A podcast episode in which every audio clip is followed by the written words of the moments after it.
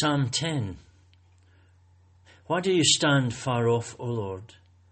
Why do you hide yourself in time of trouble? Why do you stand far off, Lord? Why do you hide yourself in time of trouble? What a terrible accusation.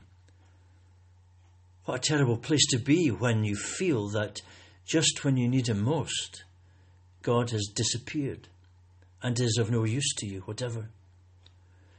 When you feel that the faith that was once so vital, heartwarming, and creative, so urgent and important and real, has turned to ashes and leaves you cold, bitter, and betrayed.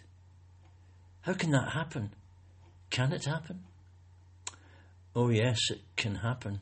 It can happen all right. I've seen it on countless occasions, and sometimes to the most unlikely people. People, people you thought would never waver, hesitate, doubt, still less give up the whole faith journey altogether. Do just that and adopt an entirely religion free agenda, lifestyle, and set of priorities. Once they were right at the core of the life of the church, but now those times are only a sad memory, a haunting, distant murmur, an ache that occasionally throbs in the soul, but is soon overwhelmed by other things, new interests, different perspectives. The God who was near has gone away, or been usurped by other concerns and preoccupations. It happens, and no one is immune. Four of my closest friends in the church I grew up in, people who used to sing gospel songs in the pubs and clubs, and work week in, week out with young people to bring them to Christ and to faith, all of them chucked it in, lost the plot, wandered off. They were the least likely people in the world to lose faith in the God they read about, worshipped, and allowed to shape their future. But all gone. And where was God? Where is God when that moment comes in the midst of a singing congregation and they all seem to mean it and have it and believe it? Well, you, you stand there cold and unmoved and cynical, feeling inexorably distanced from all this certainty, with only your existential emptiness for company. And their words seem hollow and full of nonsense, just plain annoying, even though they used to be your words too. I remember as a young minister praying with a little old lady who lived in a nursing home now. And I was trying to get some sense of where she might be in her thinking. As I said something like, Thank you, Lord, that no matter where we are or what our circumstances, we can know your presence and your nearness upholding us, taking us to your heart. I was in the middle of this prayer, a, a nice prayer, sincerely meant, when there was a polite cough, and the little old lady said, I'm sorry, Mr. Twaddle, but actually I don't feel that. I don't feel that at all. I don't feel that God is with me a chastening moment for a young minister comfortable with his certainties.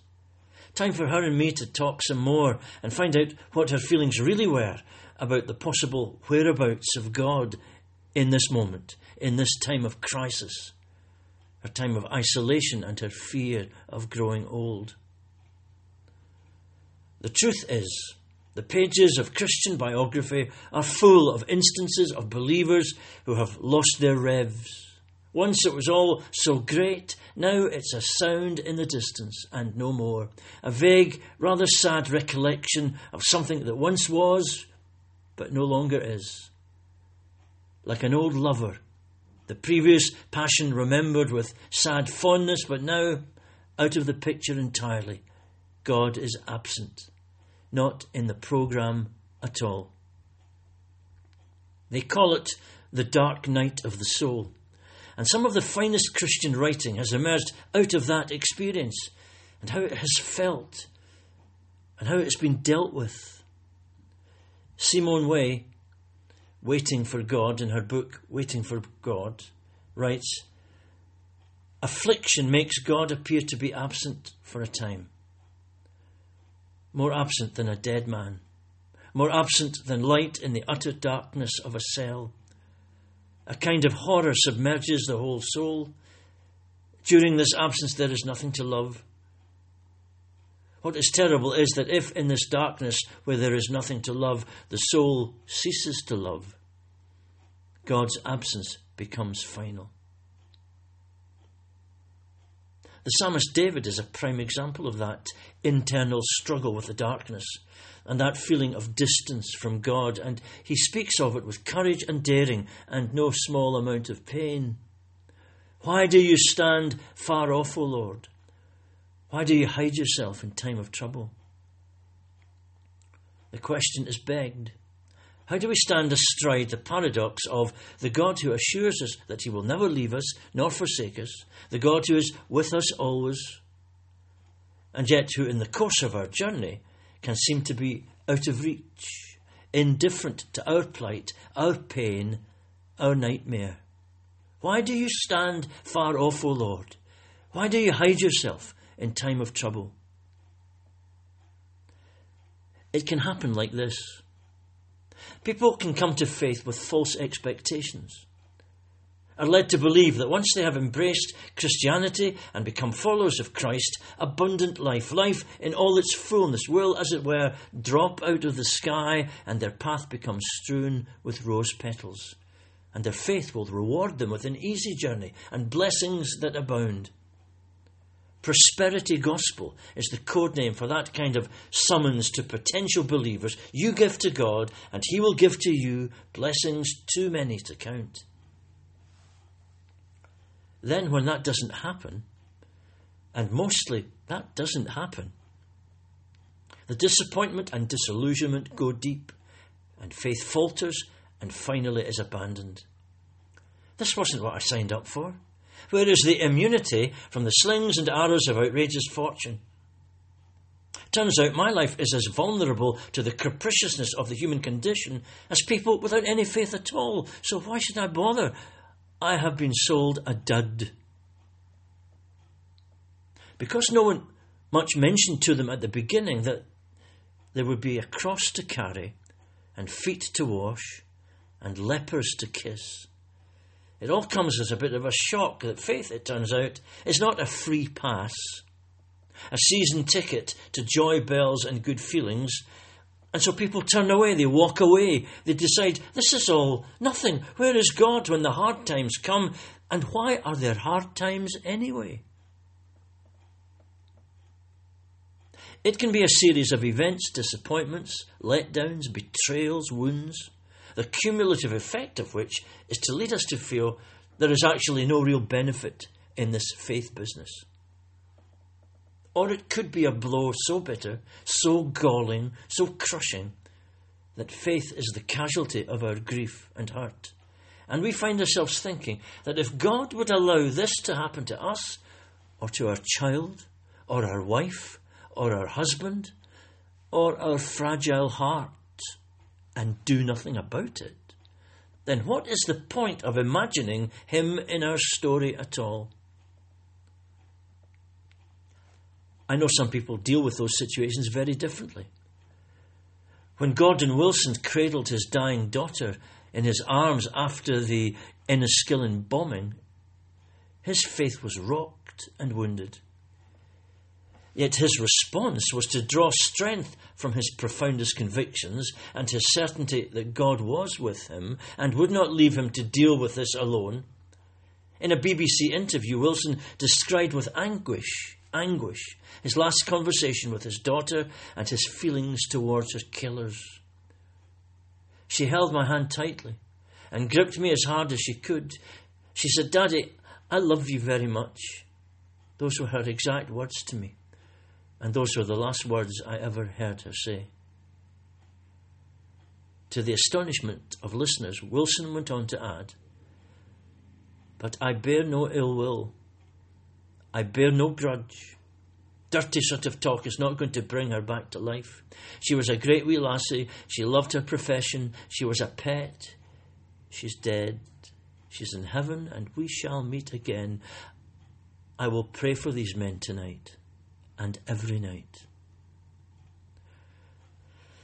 As historian Jonathan Bardon recounts, no words in more than 25 years of violence in Northern Ireland had such a powerful emotional impact. But for every Gordon Wilson, there is another bereaved parent, wounded divorcee, perplexed orphan, wondering, where is God here and now when my life is imploding, when my happiness is under siege, when my heart is breaking? Faith can be a casualty of tragedy, hurt, and brokenness. Sad to say, we can play a part in the disintegration of someone else's faith. The statistics show that most people do not drift out of the life of the church over some major issue of theology or belief. A few might, but for most, it is a loss of a sense of belonging.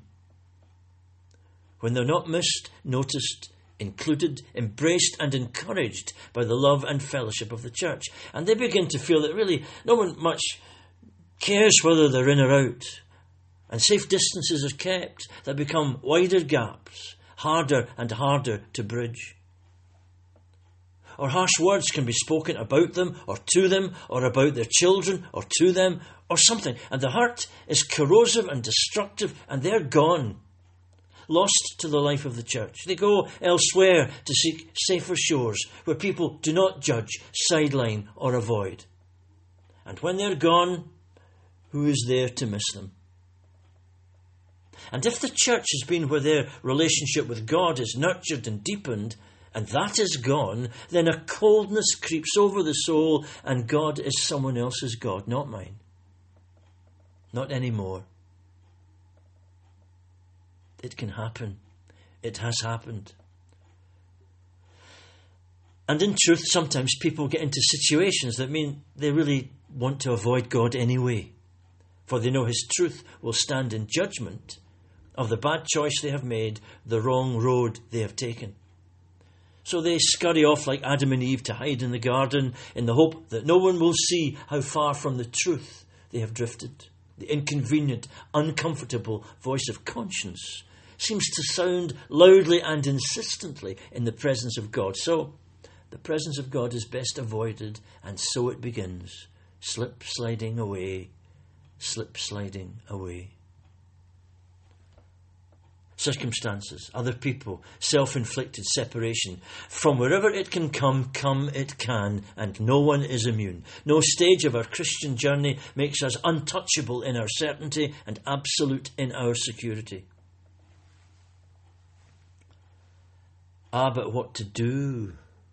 What to do? How do we rediscover the lost love? Recalibrate our life so that the former things can begin to feel relevant, meaningful, real, and precious to us once more. And that can happen too. That can happen too.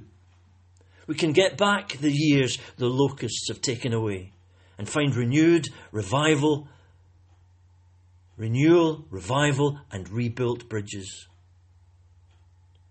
Realizing and recognizing what has happened or is happening, and that it can happen and it does happen to all kinds of Christians at all points along the road, at any point along the road, is immensely liberating. And we understand that we are not rogue mavericks taking a road no one else has travelled. This is a well worn pathway. And some of the finest and most amazing Christians, men and women of immense faith and importance to the story of the church, have walked that journey into the valley full of shadows and fearful possibilities. They have found themselves floundering in the slough of despond and losing the battle with the giant doubt. There is no shame in this. It is in the nature of the journey that we can lose our way, and lose our way we can. The real act of faith, the real insight, the real trusting is to recognize the truth that while circumstances shift and change, and we shift and change, the logic of the nature of God is immutable and unshifting. He is who He is. He loves as He loves. The word stands by definition and in essence and in his nature, the one who is love will never be anything else, will never stop being who he is. People try to find all kinds of metaphors to make that clear. Though the clouds for a while obscure the sun, though we cannot at a given moment feel its warmth, enjoy its light, it's still out there shining. It's still out there giving out its warmth. It's still there, though we can't see it, shrouded as it is by cloud. God is love. His love is constant and cannot change. His love is ours. This is His promise. And without that truth, everything is craziness and emptiness. Reality falls apart. Existence disintegrates. This is the ground of all being, the truth on which all other truths depend. We are helped towards appropriating that truth when we discover the powerful effects of fellowship with other Christians some of whom will have walked 500 miles in our moccasins, and will have stood where we stand, felt the feelings, wrestled with the questions that we have, and their presence, their faith, their survival through the dark night of the soul in that valley full of shadows can and will encourage, inspire, and sustain us. They will sing for us pray for us and with us, stand shoulder to shoulder with us, break bread with us, and make us strong. They will hold us when we shudder, lift us up when we stumble, comfort us when we weep. Without them, we are lost. With them, working, sharing, praising, we can rediscover our first love and remember with joy the commitment we made and the Lord we serve and our fellow Christians, appreciating the role they have to play, the crucial role they have to play in our journey home, will be sensitive, alert, and full of grace as we take those tentative steps back into the shelter of the heart of God. Of my four friends, who for many years were out of the church and living lives that did not feature God or faith for those many years, three of them came home came back to faith after a long time, maybe 10 years or more. It was having their children that brought a rethink, a reassessment. They felt somewhere very deep in the truth of who they were that they wanted their children to have whatever it was they themselves had lost or mislaid for a while. In truth, the faith they now have is of a different sort, less crammed with certainties, more humble, more seeking than comfortable with the pre prepared package, perhaps, they have been given. A faith more at ease with grey areas, okay with the thought that actually there might be some questions to which they did not have an answer. Their old, assured former selves might view the new kind of Christians they have become with some suspicion, but they are home. They are home, and God is not out there far away from their lives, but here, in here, like a breath. In here, like a breath. Amen.